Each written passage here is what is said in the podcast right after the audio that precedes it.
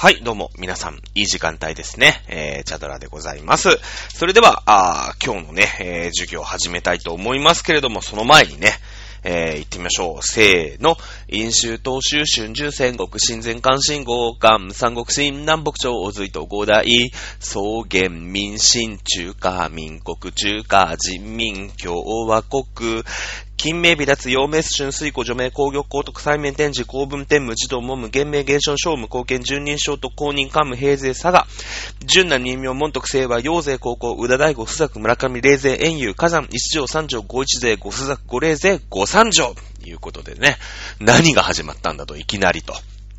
えー、思いますけれども、えー、一番最初に歌ったのがですね、えー、アルプス一万弱の節に乗せてですね、中国歴代王朝名、まあ、陰という国からね、え、現在の、まあ、陰という国の前に、実は夏と書いて、かという国がね、え、あったとされているんですけれども、まあね、あまり、あの、文献が残っていないので、まあ一応陰から、ね、え、それから、あ現在の中華人民共和国まで、え、行ってみました。そして、えー、一応ね、えー、金明天皇からになります。この人1代目の天皇じゃありません。もう29代目です。そっから29人いるんですけれども、まあ、やっぱ伝説からさ、来てるからずっと。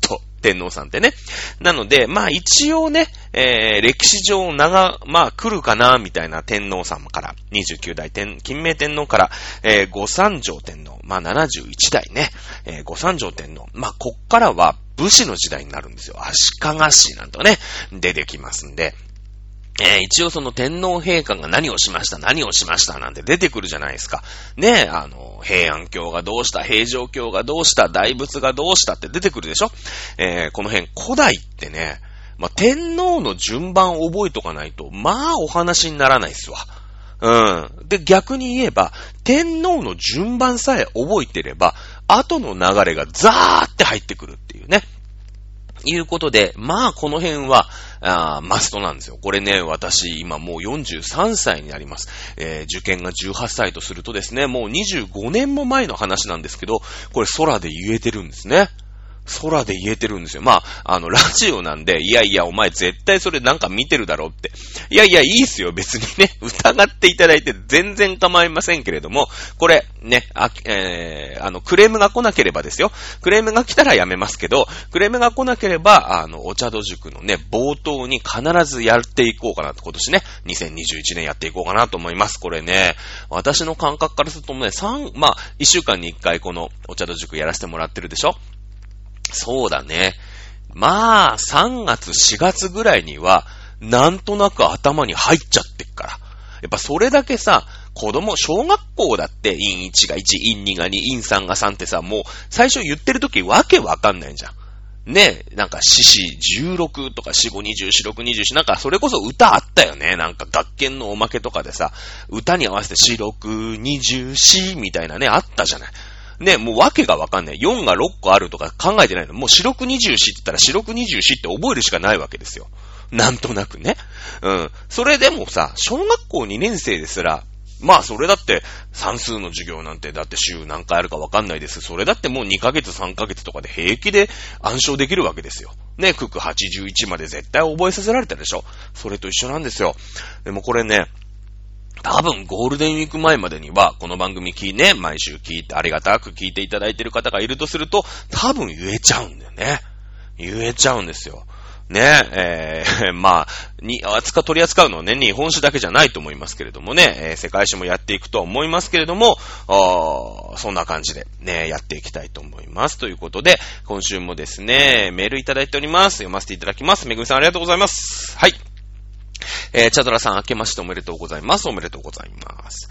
いつも楽しいお話ありがとうございます。いやいや、本当にありがとうございます。前回とてもわかりやすく面白かったです。えー、前回何でしたっけね日本、日本とっても豊かだ説かなんかでしたよね。えー、いつも楽しいお話ありがとう、あね。あ、あっという間に時間が経ってました。いやー、この、この一文いいよね。ラジオやってて、あっという間に時間が経ってましたなんてね、こんなありがたい褒め言葉ないですからね。ありがとうございます。ほんともうね、妙利に尽きるってやつですね。えー、正月は何をされ、何をして過ごしましたか？私は父の家を断捨離してたのですが、昔のお札が出てきました。聖徳太子のお札でした。そういえば、やたら聖徳太子のお札って多かった気がします。お金持ちですね。日本で聖徳太子はなぜこんなに尊敬されてるんですか？私は簡位12回と17条憲法しか知りません。それってそんなにすごいことですか？えー、漫画聖徳太子を読もうと思ったけど、一巻の途中で挫折しています。レビュー評価はいいけれども登場人物が多すぎて分かりにくいです。7歳であんなに賢いってちょっと信じられないです。数人の話をすべて聞き分けられたって本当でしょうか？神格化されすぎじゃないですか？チャドラさんはどう思いますか？ということでね。もう、断るごとにハテナマークがね、ハテナマークの分だけね、もうパーソナリティはよだれ出るもんですから、ね、こんなにありがたい話はないんですけれども、さあ、聖徳太子の話は、まあ、ね、私の正月はですね、なんか友達ん家に遊びに行ってタコパしたぐらいですよね。うん。えー、まあね、えー、フリートークがの時に、まあなんか喋ることもあるかもしれませんでけどね。まあまあ普通のお正月を過ごして、別に3日間しかお休みがなかったですから、別に十何日休みとかじゃないからね、えー、そんな感じでした。はい。えー、昔のお札ね、聖徳太子、まあ1万円、もっと前は5000円札が聖徳太子でしたけどもね。だから、聖徳太子のお札多かったんですからね、お金いっぱい出てきたんですね。いいですよね。断捨離しちゃダメですよ。ね、どっか、その、そういうの買い取ってくれるとこに行くとね、聖徳太子の1万円札は1万円にしかならないのかな？わかんないですけども。はい、えー、簡易12回と17条憲法。それってそんなにすごいことですか？さあ、すごいことなんですよね。うん。まあ、その聖徳太子という人間が、いた説、いない説というのも含めてですけどもね、えー、いないという案も結構根強くあります。あの、全くの捏造というわけではなくて、まあその、聖徳太子というのは死後ね、聖徳、あの人は、聖徳太子だったねって言ってね、天皇とかもそうじゃないですか。まあ天皇って呼び捨てにしちゃいましたけど、ね、えー、別に今、令和の天皇さんって令和天皇って言わないですよね。金城天皇って言いますよね。今の上と書いて金城天皇って言うでしょ。えー、で、なう、なう天皇のことだよね。うん。で、あの、まあ、こう、亡くなりになられてから、あ、昭和天皇とかね、明治天皇とかっていうふうに言われます。あの、過去の人としてね、明治天皇はあの時何々でしたって言いますけども、今のね、天皇陛下を指して、あ、令和天皇がね、ああいう人だからっていうふうには言わないんですよね。死後送られた名前なんですよ。聖徳太子っていうのもね、うん、えー、いうことでございます。まあ、聖徳太子、古代日本が生んだスーパースターです。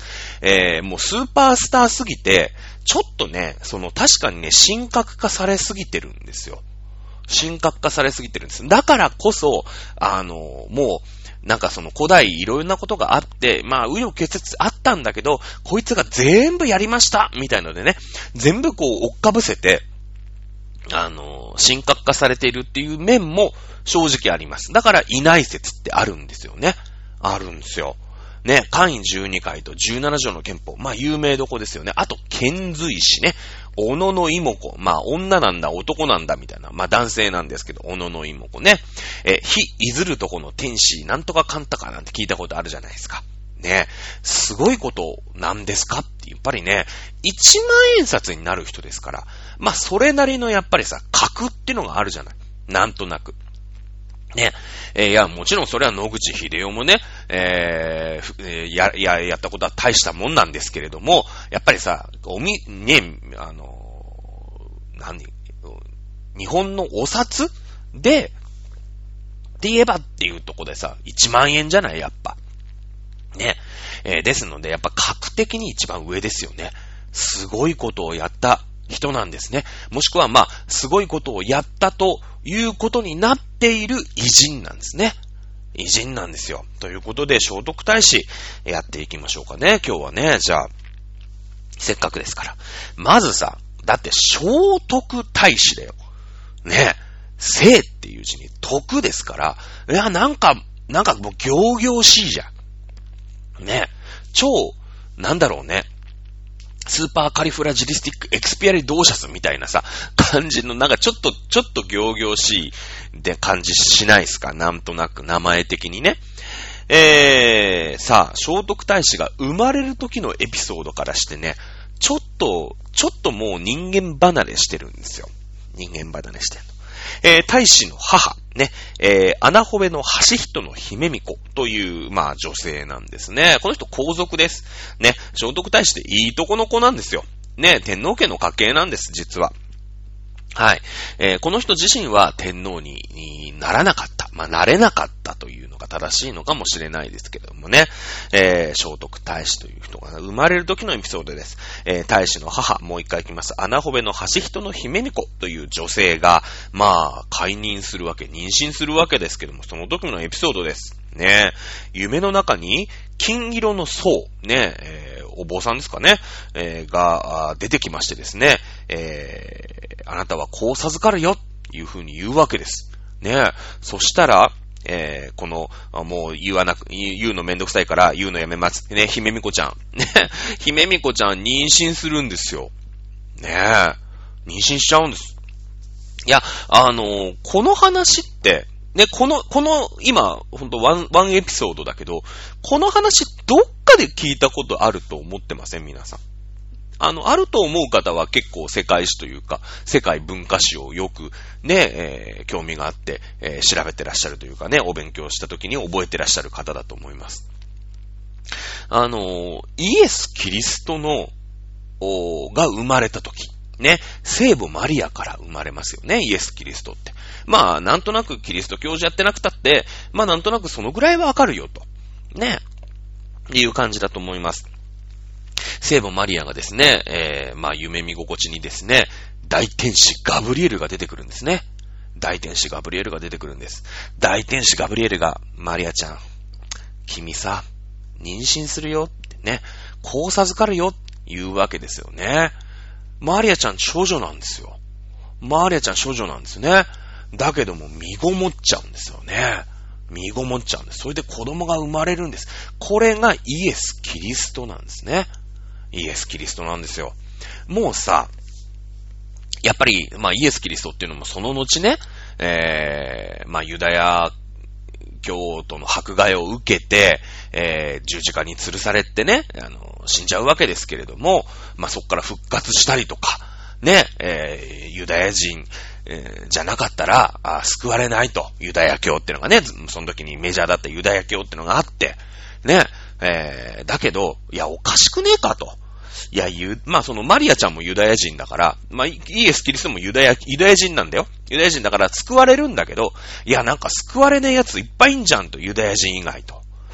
だけど、おかしいよね。やっぱり信じてたら、救われなきゃいかんと。ユダヤ人じゃなくてもね、あの、一説ね、信じる者は救われるって、これよく言いますよね。よく言います。信じる者は救われると、これ前半戦だけなんですよ。うん。ね、えー、そうですね、柿食えばって言ってるだけみたいなね。な、なんだ、なんだってね。それだけじゃ何もわかんねえよと。金が鳴るなり法隆寺があってこその柿食えばなわけじゃないですか。ねえ それと一緒で、信じる者は救われる。うん、まあまあそうなんだけど、その、それには続きがあるんですよね。たとえユダヤ人じゃなくてもっていうのが続くんですよね。イエス・キリストは言うわけですよ。ユダヤ人じゃなくたって、救わなき、救われなきゃいけないよね。信じてたら。ね。えー、その時のね、ユダヤ教からしてみりゃ、いやいや、おかしいでしょ。俺たちは選ばれたんだよ。イエス、お前もユダヤ人だろ選ばれてんだよ、と。ねえ。それなのに、ユダヤ人じゃない奴が救われるわけないじゃないか。ね、これ先民思想っていうね、えー、ユダヤ人だけは特別扱いだって言うんだけど、イエスは言うわけですよね。あおかしい。信じる者は救われる。たとえユダヤ人じゃなくてもって言うんですよ。ねえ、えー、時の権力者にね、ユダヤ人が告げ口をするんですよ。ねえ、あいつ、あのイエス・キリストってやつ何なんだと。なんか、ユダヤ人じゃないやつまでなんか信じてりゃ救われるとか言ってますよ、みたいなね。で、それの密告を受けてイエスは捕まるんですよ。ね、お前何言ってんだと。ユダヤ人以外捕まると、あの、救われるってどういうことだって言ってね。いや、救われなきゃおかしくないっすかって言って。なんでユダヤ人だけなんですか。ね、いっぱいいるじゃないですか、いろんな人が。ね、おかしくないですかつって。いや、そんなのはもう許さんつってね、俺たちは選ばれた人間なんだって言ってね、イエス貼り付けにされるじゃないですか。ね、十字架にこうガンガンガンって杭打たれてね。えー、処刑されるわけですよ。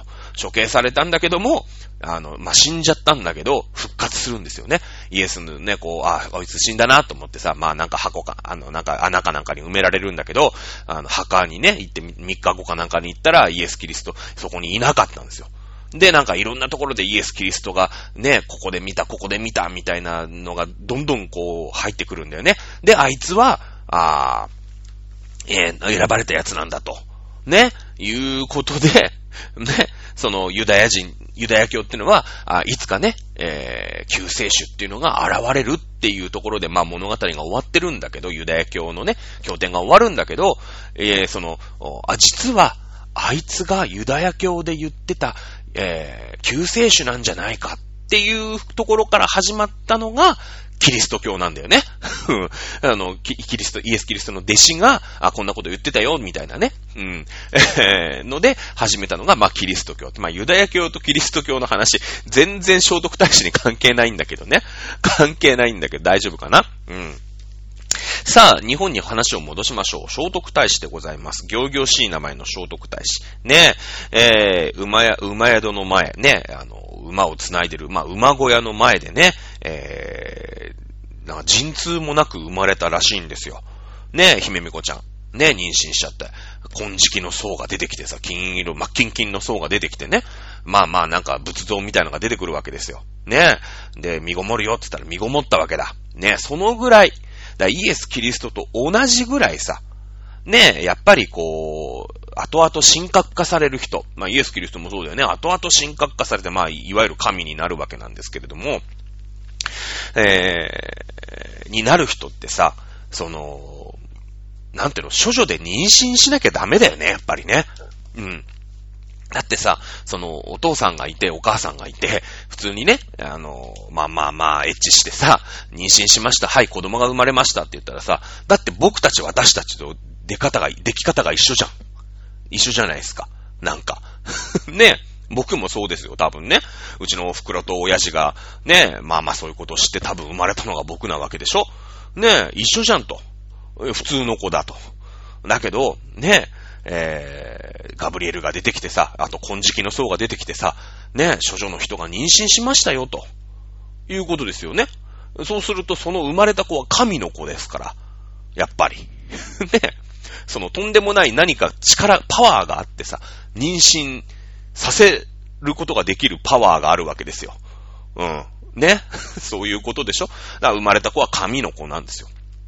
さあ、そんな、あ神の子の、ね、神の子イエス・キリストと同じようなエピソードで生まれた、この聖徳太子、まあ生まれた時は馬宿王ですね。馬宿の王子でございますけれども、ね、いろんなエピソードあります。まあまあ書いてます。簡位12回17条の憲法ですね。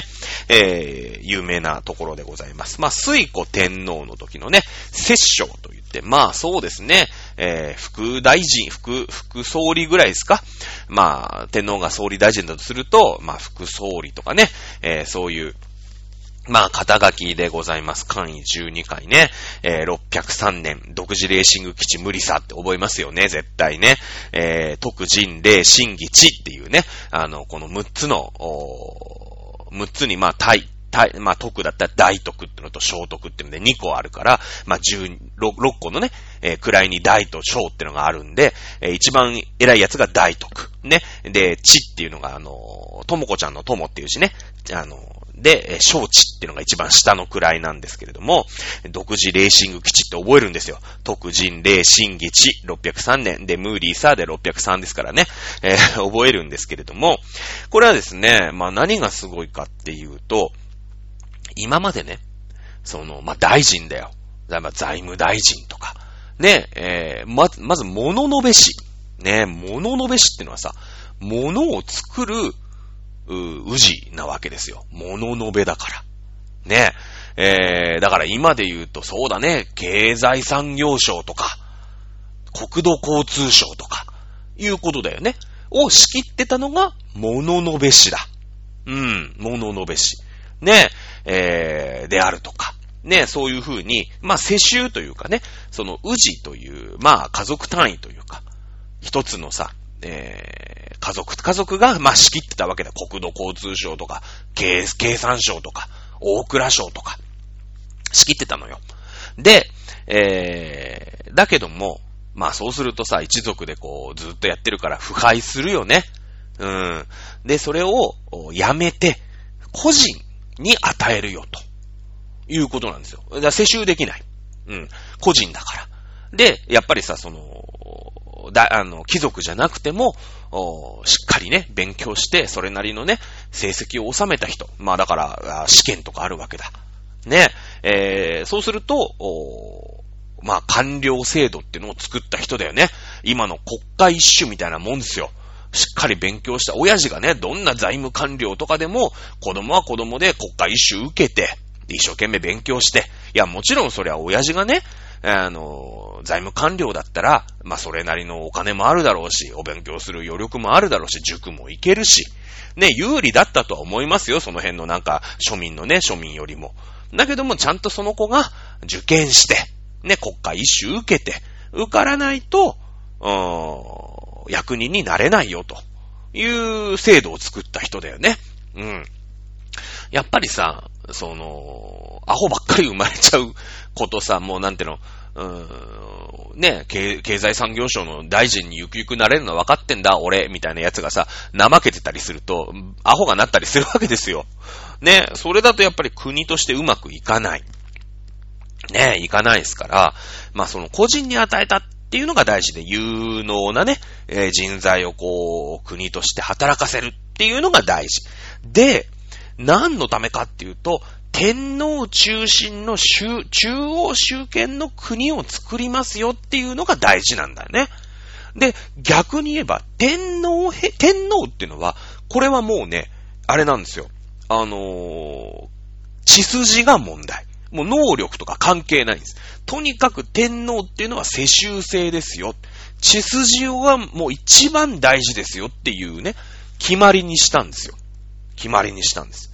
で、えー、その脇を支える官僚っていうのは、あ個人のね、能力で決めるよというのが、あ簡易12回ですよね。そして17条の憲法、翌年604年ですよね。うん。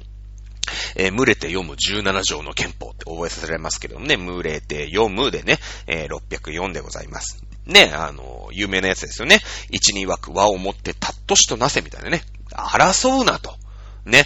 これ和というところが出てくるんです。まず第17条の憲法の一番最初ですからね。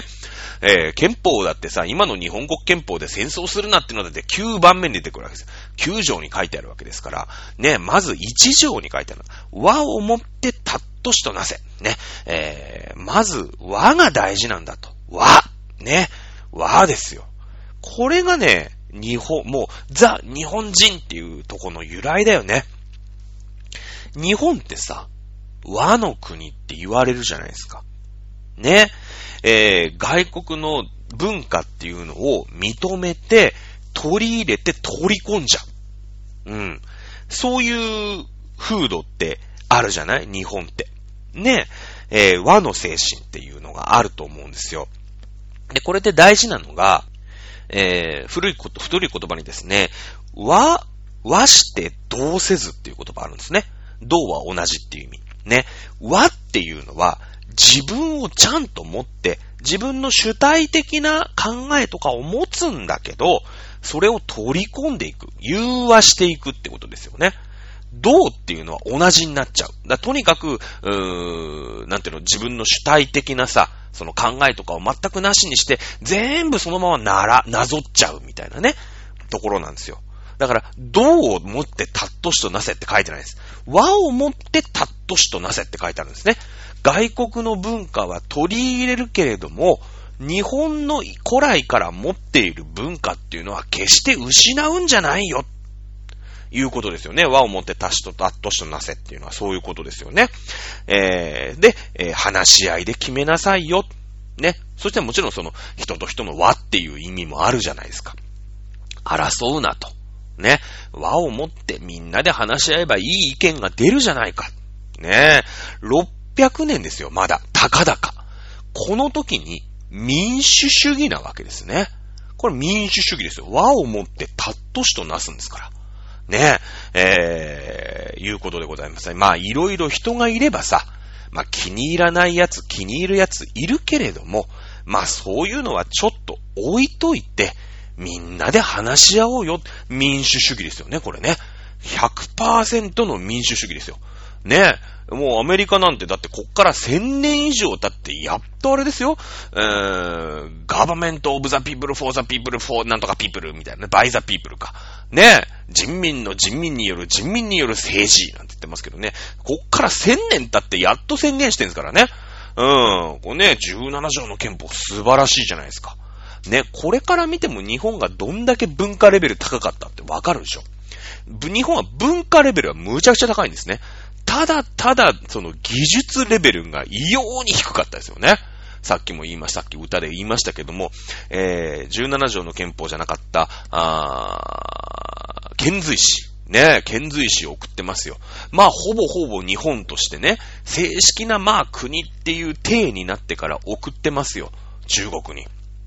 ねさあ、歌ってみましょう。飲酒、東州、春秋、戦国、新前関、新豪関、三国、新南北朝、隋。はい、出てきました。隋です。ここまであるんだよ。隋、ね、だってもう隋からこっちの方が少ないぐらいじゃん。隋と五大、草原民進中華民国中華人民共和国なんだから。ね、日本はさ、やっとなんか国っていう体がね、まあ今までもいろいろやってるよ。なんかその、こう、金印をもらいましたとかさ、まあ、卑弥呼とかもね、まあ、卑弥呼、うん、なんか、九州にいた説、近畿にいた説とか、まあ、いろいろあるんだけど、まあ、それはまた別の機会に譲るとしてだ。ね。えー、一応ちゃんとした国で、まあ、なんとかこう、中国とね、渡り歩こうっていう体でね、遣隋使ってのを送るわけですよ。まあ、それが証拠にさっきもちょろっと言いましたけども、非いずるとこの天使、非没するとこの天使に、えー、何でしたっけ？えー、頼りを持ってだけ？なんだかありましたよね。あの、対等に貿易をしようっていう体になってるんですよ。まあ、その前に、その、小野の妹子を送る前に、一回ね、隋に、やってるんですよ。使いを。遣隋使、第一次遣隋使っていうのをやってるんですけど、その時はね、あの、相手にされなかったんですね。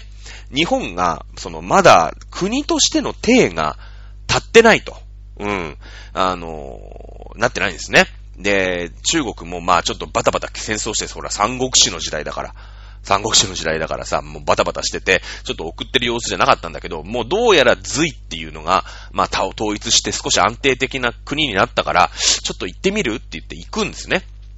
だけど日本の方がまださ、その豪族とかがもう乱立してて、一応天皇ってのはずっといるんだけど、まあ、天皇も含めた、なんか、こう、いろいろごちゃっとしたね、組織なわけ。まあなんか、一応その、お祭りをするときにさ、みこしに乗ってる天皇ってのはいたんだけど、まだ豪族とか、まあ、ふ、普段から、なんか、室町時代みたいなもんですよ。一応足利氏ってのはいたけど、もうみんな言うこと聞かないし、適当なことやってるし、いろんなとこで喧嘩してるし、みたいなね、感じ。ね。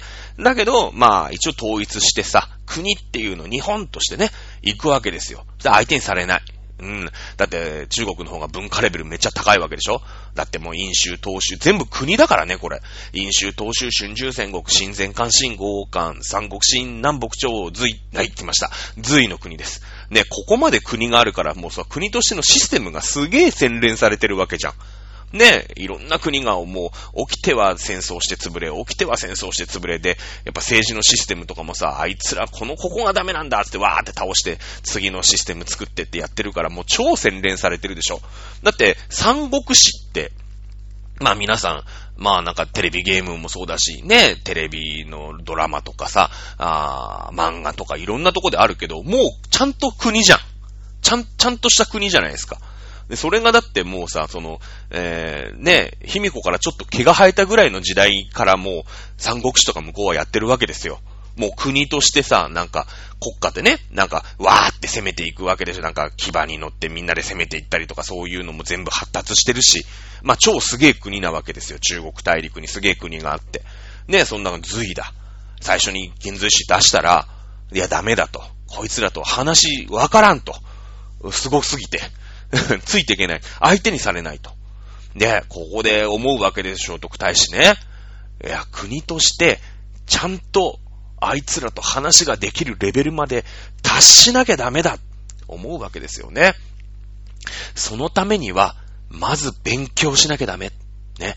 えー、仏教っていうね、仏教っていうのを、どうやら取り入れなきゃダメだいうことで、この物のべしっていうのとね、蘇我氏っていうので、まあ、あの、地筋的に蘇我氏に近かったもんですから、あその、ね、えー、仏教を取り入れる派の蘇我氏とね、仏教を取り入れない、その、神道をね、えー、やってた、あ物のべしですね、えー、神道を信じてた物のべしと一緒にこう、素仏論争っていうね、ど、どうしますかってなるんだけど、まあだから日本の文明開化みたいなもんですよ。一番最初の。ね、アメリカと付き合うのかみたいな。ね、いやいや、もう日本は鎖国続けるんだみたいなのとさ、アメリカのね、えー、の技術が凄すぎて、だって、蒸気船来ちゃうわけでしょ蒸気船来ちゃうわけですから、いや、これもうなんかちょんまげ言ってる場合じゃないぞと。アメリカ、まあ、最初はやられるかもしんないけど、アメリカとね、不平等でも条約をなんとか結んで、ね、アメリカの技術どんどんどんどん日本に入れてもらって、なんとか頑張ろうよって。ね、そっから50年であのイギリス様と、ね、あの、条約を結ん、日英同盟を結んでもらうまでに日本頑張るわけですよ。その頑張り時期にね、古代の文明開化の時期にいたのが聖徳太子なんですよ。聖徳太子。ね、これもそうなんですよね。もう、まあ、蒸気船みたいなもんですよ。だ、仏教っていうのが出てきてさ。ね、もう、仏教っていうとその宗教と思ってるんだけど、その宗教が来たというふうに日本人は思ってないです。ね、えー、実際問題、今さ、まあ、お正月の時期ですよね、今ね。お正月。この仏教、まあお、お寺だよね。そして神道。ね、これはあの神社になりますよね。日本人どれだけ区別してますかっていうことなんですよ。ね、その仏教っていうのはさ、宗教、まあ、日本神道ってのはずーっとあってね、神道ってのはあって、まあ、いろんな神様がいるじゃないですか。アマテラス大神がいたりとか神社ってのはいっぱいあるわけですよね。あるわけ。もう日本人の心の中にも染みついてる。だってその子孫が天皇陛下だったわけですから。ね、あるわけでしょじゃあ、そっからね、えー、本当だったらですよ、そこで、えー、物のべしは危惧したわけですよ。仏教ってのが来ると。ね。仏教ってのが来たらさ、もうだって、例えばね、えー、まあ、キリスト教のをずーっと信仰してる国にね、イスラム教ってのが来たらもう、どっち信じるかみたいので、もう、ガッチガチの戦争になるじゃない。物のべしはそれが怖かった。新しい仏教っていう、どうやら宗教に近い宗教だと。ね。新しい仏教ってのが来たら、日本の古来からある神様たちが、ないがしろにされちゃうんじゃないか。やられちゃうんじゃないか。ゼロになっちゃうんじゃないか。ね。いくら天皇中心の国家って言ったって天皇陛下ってのは神様の子孫だから今天皇にいられるんであってね。その神々が信用されなくなったらね、仏を信じて神信じなかったら、天皇陛下だって存在危うくなっちゃうじゃないですかって。いうのが物のべしの考え。これ、わかるよね。正しい。うん、正しいよ、だって。ね。だけれども、聖徳太子。いや、まあ結果的にはね、えー、仏教というものを日本に取り入れるわけだけど、これは、あのー、あれなんですよね。えー、例えば、まあアメリカ、まあもちろんその、江戸時代にね、え、キリス、キリシタンっていうのはまあ、弾圧されて、まあ一応隠れて信仰してる人はいるんだけど、島原の乱とか起こすんだけど、こう、外国と付き合うようになってね、それは、あ来ますよ、宣教師とか、バンバン来ますよ。だけど今見てね、日本に、あの、新、キリスト教を信じてる人ってのは何パーセントですよっていう感じでしょ？感じですよね。で、日本人って、その仏教は取り入れたんだけれども、その今まで信じてた神道とごちゃ混ぜにして、ごちゃ混ぜにして、ね、えー、その偉い、やんごとなき人たちね、やんごとなき人たちはその国を作る、国を統治するシステムとして取り入れたんです、仏教っていうのを。最先端の文化として。統治システムとして。うん。その、仏教っていう親玉がいてさ、今だったら、今で言うとね、感覚としては、役所に近い。ね。総理官邸があって、ね、えー、霞が関、何々町、何々省、何々大臣みたいなのがあってさ。で、まあ、県庁所在、県庁があって、市役所があって、ね、いろんなのがあるじゃない。それをね、担ったのがお寺なんだよね。お寺なんですよ。ね、お寺っていうその、おまあ、宗教組織を使うことによって、えー、日本全国をね、統治することにしたんですね。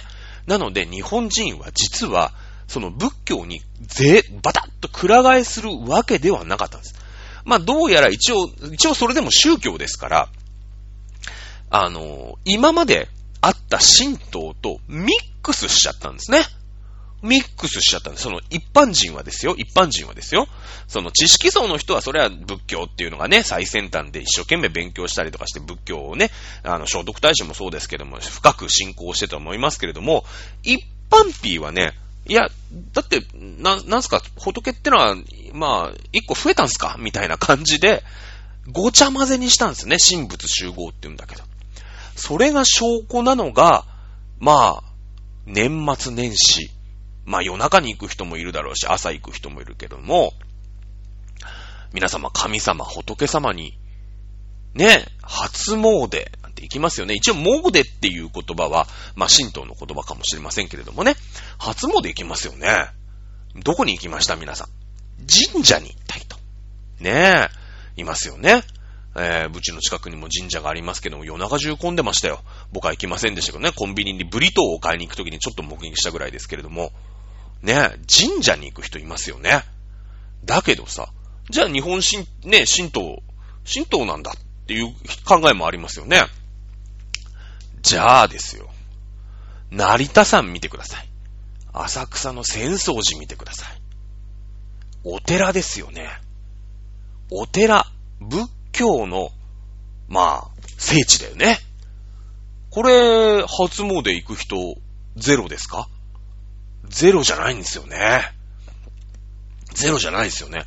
日本人って面白いから、神様にお願いする人、仏様にお願いする人、あんまり区別してないでしょ。区別してないんですよ。これはですね、まあ確かに、あの、ほっとけほっとけゴミ屋さんですので、538年に日本に仏教は伝来するんですね。だから仏教という考え方はわかると。だけども、まあ今まで私たちの DNA に深く深くあの刻み込まれてきた神道というのがあるよと。いろんな神様ね、えーにえー、日本にはいろんな神様がいるわね。いるんですよ。これのうちの、まあ、一つぐらいじゃねえのっていうので、日本人納得しちゃったんですよね。うん。日本人納得しちゃったんですね、これが。で、まあ、そのうちね、江戸時代とかになると、そのさっきのね、仏教っていう寺受け制度っていうのがあって、これはだからもう、それこそ住民基本台帳みたいなもんですよ。住民基本台帳みたいな、今で言うとね、マイナンバー制度みたいなもんですよ。ってのがあって、そのお寺には、まあ、どっかの、ここに住んでる人はね、ここのお寺の支配下に必ずなってください、みたいなのになって、その、えー、まあ、市役所の代わりにね、そのお寺の制度っていうのを使うっていうのがあるんで、あとその、死んだとか死なないとかってさ、あるじゃない？で、そういう時には、やっぱりその、人がいなくなるわけだから、お寺に任しとくわけだよね。その、葬式とかさ、法事とかね、そういうのを任しておけば、例えば、まあそれこそ住民基本台帳で死亡届はさ、寺が管理しといた方が楽だよね。だってお葬式やって、はい、この死んだってやっとけば楽じゃん。だそういう役所としてのね、役割が、えー、お寺にね、託されることになる、なるわけなんですよ。なので、えー、お葬式はまあ、あ新式ね、紙式のお葬式ってのはほぼないですね。ほぼない。だから、お葬式は、あの、お寺にご厄介になる、ね、あの、ことが多いとは思いますけれども、多いと思います。そして、まあ、あ仏様のね、えー、仏教っていうのがその死後の世界を扱うことに対して長けていた。いうことから、あうまいことね、その、マイナンバー制度として、死ぬときは、この、こう、こう、ここにね、ご厄介になりなさいよっていうので、えー、住民のね、人数とか、まあ、住民の人数が分かると、それに応じて、えー、税金を取ることができるでしょう。ね、誰かが逃亡したりっていうのも防ぐことができるでしょう。ね、純基本大長として、えー、お寺というのは役に立っていくわけなんだけどね。それの最初の最初が、あ聖徳太子。いうことなんですよね。うん。だからね、その、物ののべしはね、その、まあ、喧嘩したんです、蘇我氏と。蘇我氏プラス聖徳太子。まあね、馬宿王と一緒に喧嘩したんですよ。だけどね、心配しすぎだったってことなんだね。日本人はね、そんなのでね、あの、仏様に回収するような人じゃないんです。和をもってたっとしとなしなんですね。新しい文化、何か異質なものが来たとしても、和の心。ね。自分の主体性は失わないよ。ね。それで、えー、仏教っていう考え方も自分の中に取り込んじゃう。そういう意味も含めて、ね、あの、聖徳太子さんは、ね、いいんだよ。ね、神道なんかも、神道を忘れろとか、神道からくら替えしろなんて言わない。だから第一に和をもってたっとしとなせって言ったんですね。言ったんです。これ17条の憲法ってそういうことなんですよ。ね、えー、1回目の遣隋使の派兵、ね、派遣した時に相手にされなかった。やっぱ国としてちゃんとして、とにかく日本という国と、ね、まず国として中国に認めてもらわなくちゃいけない。ね、富国強兵ですよね。明治時代で言うとこの、ね、まあ、いつまでもね、チャンバラ、ね、こう、侍で、ね、ちょんまげ言ってる場合じゃないと。もうとにかくいろんなとこを勉強して、日本強くなんないと。相手にもしてもらえない。ね、いうことですよね。そのうち攻められちゃう。ね、隣なんか、アヘン戦争でね、イギリスにボッコボコにやられちゃってるわけですから。もうすぐそこまで敵攻めてきてるわけですよ。ね、日本もね、いやいやいや、今まではまあなんとか海に囲まれてるから、うまいことやってたけど、いや、隋っていう国できたと。これはもう次の次の次ぐらいに攻められるわけ。朝鮮半島を攻めてきた次うちだと。ちゃんとした国で、ちゃんと外交ができるようにしておかなきゃいけない。そのためには仏教っていうシステム、国づくりのシステムが必要だ言って仏教を日本に取り入れた人なんですよね。そう。えー、そして聖徳太子さんの政策はものの見事に当たります。日本強くなるんですね。日本強くなる。もちろん、ね、えー、完璧な軍事力を手に入れたというよりも、まあ、日本もともと海に守られてますから、攻めや、攻められづらいってのは当然ありますよ。だけれども、2回目のね、遣隋使の派兵、大野の妹子さん出てきます。はい、大野の妹子さんにですね、え、聖徳太子さん、ね、国書ですよ。隋のね、えー、お帝に向けて、お手紙を出すんですね。有名な、有名なお手紙ですよね。はい。えー、非いずるとこの、非いずる国の天使、小非没する国の天使にいたす、筒がなきや、いうことですよね。まあ、失礼な手紙なんですよ、これね。失礼な手紙なんですよ。えー、その時、隋を収めていたのが、まあ、陽大というね、えー、これは陽帝と読まずに、陽大と読むところが、まあ、ポイントなんですけれども、まあ、あんまりいい帝じゃない。まあ、ブチギレんだよ、こいつ。ね、ブチギレすぎちゃって、ちょっとこいつダメなんじゃねみたいな。まあなんだろうね。あの、立ちの悪いトランプみたいなもんだよね。うん、どうなのこれみたいな。で、えー、普通のて、ね、あの、帝だったら、皇帝だったら、妖帝って言われるじゃないですか。何々帝って言うんだけど、妖大って言ってわざとね、読み方を変にしてるんですよ。これはですね、こいつ一応帝だったんだけど、一悶着あったよねっていうのを、後から、あいつ、あいつ妖帝だけど、まあ、妖大って言っと、言っとくかっていうね、いう感じなのね。感じなんですよ。こいつ、まあ、ブチ切れるの。すぐブチ切れるの。いろんなやつ殺しちゃうの、すぐね。まあ、そんな人が、まあ、中国の皇帝ですわ。ねえ。非いずることの、非いずるとこの天使。ねえ。まあ、これさ、この、この手紙ってなんか、非いずるっていうから今からね、朝日がどんどん登っていってこう、ぐいぐい来るよっていうところの天使が、非没するとこのもうね、えー、夕日になって落ち目になってくところの天使様へ、えー、章をいたすと。ね、言うから、そのなんか、非いずるとか、非没するみたいなところが、なんか、あ失礼だというご意見ね、えー、多分に頂戴をしており、頂戴をしてると思いますけども、そうじゃないんだよね。だってしょうがないじゃん。日本のが東にあるんだから、ね、非いずるとこの天使だし、非没するとこの、いや、それは失礼だよ。失礼だけど、そうじゃないんです。ね。非いずるとこの天使。日本の、まあ、あの、帝だよね。天皇陛下が天使。非没するとこの、まあ、中国の皇帝。これも天使。え？同列っていうところに、煬帝ぶち切れるんですよ。ありえないと。もう当時の東アジアで言ったらもう中国一強。ね？隋一強ですよ。他の国は隋に、あの貢ぎ物をね、いやいや、もう、隋の皇帝様すいませんつって、私、あの、こちらを収めさせていただいております人間でございます。えー、うちの国で取れました。あこんなものお口に合わないかもしれません。ね、お口、まあ、食べ物かどうか知りませんけれどもね、えー、剣でございますとかね、えー、いろいろ栗でございますとかね、いろんなものをこう持ってってね、ああ、そうか、つって、お前何？朝鮮半島何？支配したいの？つって。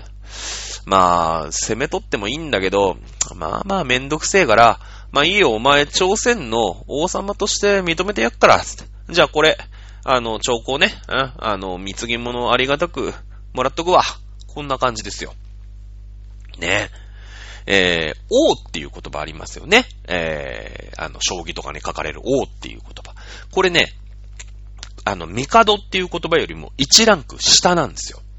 1ランク下なんですね。なので、朝鮮王とかね、高栗王とかね、くだら王ってのはいるんですよ。ね、えー、中国にこう、徴工するわけです。貢ぎ物をしていくわけですよね。だけどね、中国ってもう懐深いし超でかいでしょ。だから、まあ、例えば、そうね。でばさ、まあ、僕がね、えー、どっかの王様だとして、もう隋様にね、徴工すると。いや、でも、ちっちゃい国だから、もう、うちにあげられるものなんかそんなない、ないじゃん。で、なんか、まあ、しょうがないから、ちっちゃいね、まあ、うちにあんだと、なんか、文化包丁とさ、なんか、洗濯バサミとさ、ね。わかんないけど、今その辺から、その辺に見えたハンガーと、なんかその辺に見えてるもの、抱き枕とね、そのぐらいしか、もうちょっと出せませんと。ね、うちの、すいませんつってさ、隣のね、豪邸にこう、挨拶に行くわけですよ。ね、うちから出せるもんか、でもこの抱き枕と、えー、毛布と、タオルケットと、ハンガーと、まあ、今、見えるもの全部言ってるけどね、ぐらいしかないよ、と。で、それをなんとかね、隣のね、大豪邸にね、こう行くわけですよ。ピンポーンって開けましておめでとうございます。よろしくお願いしますって言うんだけど、その大豪邸様、もうそんなの持ってんだよ。みんな持ってんの。ね。枕カバーも持ってるし、抱き枕もあるし、ハンガーもいっぱいある。ね。そんなのは分かってんだ。で、えー、行くとですね、おまあ、隣のね、ちっちゃいとこだけど、君は王様だから、あそこは一応責めないでいてあげるから、ま、頑張って収めてちょうだいって言って。じゃあ、あのー、新年のね、ご挨拶わざわざありがとうって言って、これはもらっとくよ。うん、君のね、えー、枕カバー素敵じゃないか。ね。じゃあ、お返しに、ね、えー、これをあげようってレクサスとかもらっちゃうわけよ。そういうことなんですよ。あのね、中国ってもう懐深すぎちゃって、その時のね、中国って懐深すぎちゃって、ね、あの、包丁とね、枕カバーかなんかあげると、レクサスくれるんですよ。そういう、そういうことなの。えー、それが証拠にですね、えー、まず、まあ、レクサスっていうのはね、えー、例えですけれども、中国がくれるのは暦ですね。中国ってのは天文学が発達しておりますので、えー、暦、いつ何時というね、えー、暦をくれるわけでございます。ねえ、暦があるとさ、だって、例えば稲作だったら、この日に、えー、種をまこうね、この日に草を取ろうね、とかでわかるわけですよね。暦がなかったら、だって300、あ、1年って、なんか、お日様が、登ってから降りるまで、ね、366回やると、来年になるんですねって、そういうのもう衝撃的じゃないですか。ね。そうと、あ、300、ここ、あの、366日、6回お日様が沈んだら種まくんですね。みたいなの分かりますよね。画期的なんですよ。暦なんですよね。で、日本はですね、えー、兆候はします。一応、俺ら、ここにいるっすってね、いるんですけど、日本頑張ってね、えー、仏教伝来から、まあいろんな17条の憲法をいろんなのやって、ね、非いずるとこの天使、非母するとこの天使に章をいたすと。ね。王って言ってないんですよ。一ランク下がってないんです。日本も天使だし、中国あなた様も天使じゃないですかと。同等すから、ね。って言って、ちょ、一応兆候はする。ね、あの、まあ、手ぶらで行かないじゃないですか。いいくらさ、そのペコペコしなくたって、ね、その、うちもね、1LDK のうちからさ、まあ、なんか、大豪邸に行くんだけど、手ぶらじゃ行かないじゃないですか。一応ね、新年のご挨拶。タオルぐらい持ってくじゃないですか、一応は。ね、お年始の。ね、なんかカステラぐらい持ってくじゃないですか。だから手ぶらでは行かない。一応兆候はします。だけども、うん、まあ、終わった終わった、つって。え、お前何？王って名乗んないの？何？天使とか名乗ってんの？わけ？つって。なにこれね、お前、お前こう、なんか、俺んとこの大豪邸で、お前んとこ 1LDK の癖して何？同等とか言ってんの？お前いい度胸だな、この野郎つって言う、言う、容体めっちゃブチ切れるんですよね。ようちゃん、ぶち、ぶち切れるんですよ。だけど、撤回しないです。いやいや、すいません。かけ間違えました。日曜すって言わないんですよ。いやいや、天、に、あの、いや、ちっちゃいとこだけど、天使は天使だから、つって。まあ、とりあえず来たから、いや、お年賀のタオル、受け取って、つって。ね、容体ブチ切れるんですけど、あ、わかっ、なるほどね、と。うーん、まあ、ブチ切れてどうしたもんかねってなるんだけど、まあ、その頃またね、あの、朝鮮で戦争が始まるんですよね。こう、あの、コークリくだらしらげてのごちゃごちゃまた戦争始めちゃいま、始めちゃいまして、そこがぐちゃっとしてるもんだから、その、随としてもさ、日本が変なとこに味方して、なんかこっちに攻めてくんのもめんどくせえな、つって。まあ、なんか知んねえけど、天使とか言って、まあ、ほんとムカつくやつだけど、まあ、とりあえず、そこでなんかもう両方ね、朝鮮と日本と相手してるのも鬱陶しいし、まあ、とりあえず海の向こうで、あんまりこ、ね、こっちに絡んできてほしくね、あの、うざいから、まあ、いいや、天使って言わしとくかつってね。で、まあ、お年賀で何このタオルみたいな。まあ、一応もらっとくけど、みたいな。レクサスはいる？って言ったら、いらないっす。つってだってレクサス受け取っちゃったら、あの、古文ってことじゃないですか、みたいな。ねそうなんです。レクサス受け取るってことは古文なんですよ。もう、毎年毎年、兆候をして暦をもらわなかったら生活できなくなるんですね。これが中国のやり方なんです。やり方なんですよ。中国からレクサスもらっちゃったら、もうウハウハじゃないですか。朝鮮の王。ね、タイとかさ、あっちのミャンマーとかあっちの方の王様がいたでしょ。ね、いろんなとこから兆候するんだけど、暦もらっちゃったら自分でさ、その、測量したりとかね、星を見たりとかで、あの、暦を自分たちで頑張って作ろうっていう気持ちが失せるよね。だってもうレクサスもらえちゃうんだもんだって。毎年。枕カバー持ってったらさ、ね、レクサスもらえちゃうわけじゃん。毎年だって枕カバー持ってってレクサスもらった方が楽じゃん。これ中国の作戦なんですよね。そうすると、いつまで経っても周辺諸国の国力は上がらないんです。技術力も上がらないんですよね。聖徳太子それが分かってたんですね。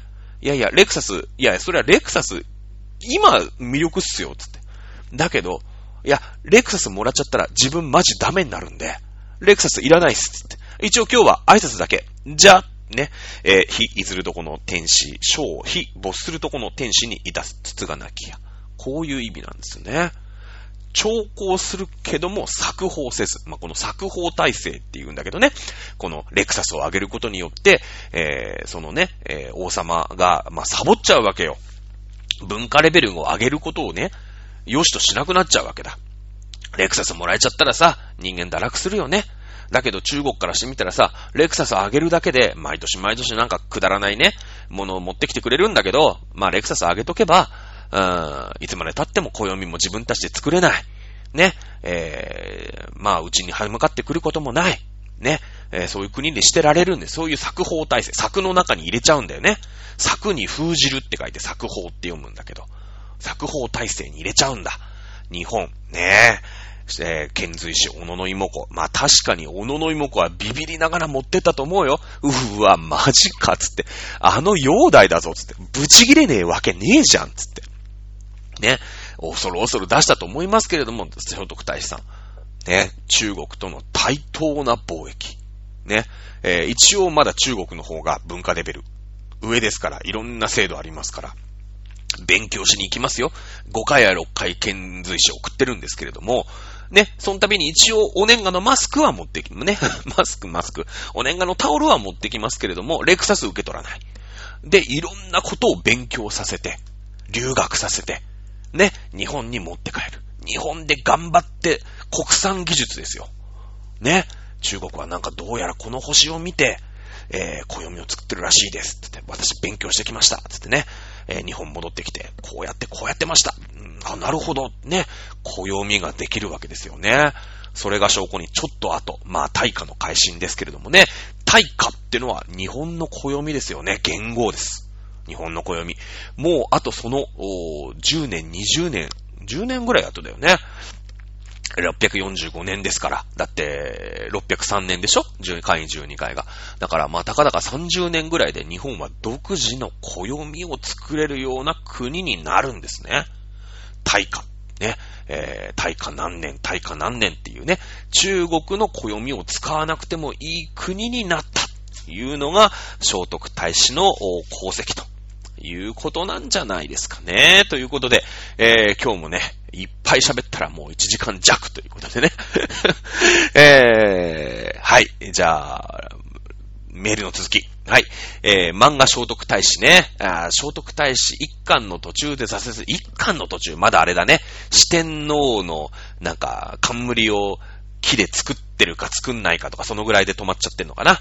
あ登場人物多すぎてわかりんく。じゃあ、次回はですね、えー、聖徳太子のね、そのどんなにすごい人かっていうのとね、えー、と秘密とか、歴史とか、この辺をちょっとね、えー、やっていきたいと思います。まあ、神格化されすぎっていうのもね、ちょっと気になるワードなんかありますけれどもね、これは次回にしたと、しときたいと思います。簡易12回17条の憲法、聖徳太子、まあ、ちょっとね、えー、成人じみたところありますね。その、キリストさんと同じような経歴を持った生まれのね、エピソードなんかもあります。まあ、これがなぜかっていうとこも含めて、聖徳太子編後半戦は来週の講義でやっていきたいと思います。それではまた来週、どうぞさよなら。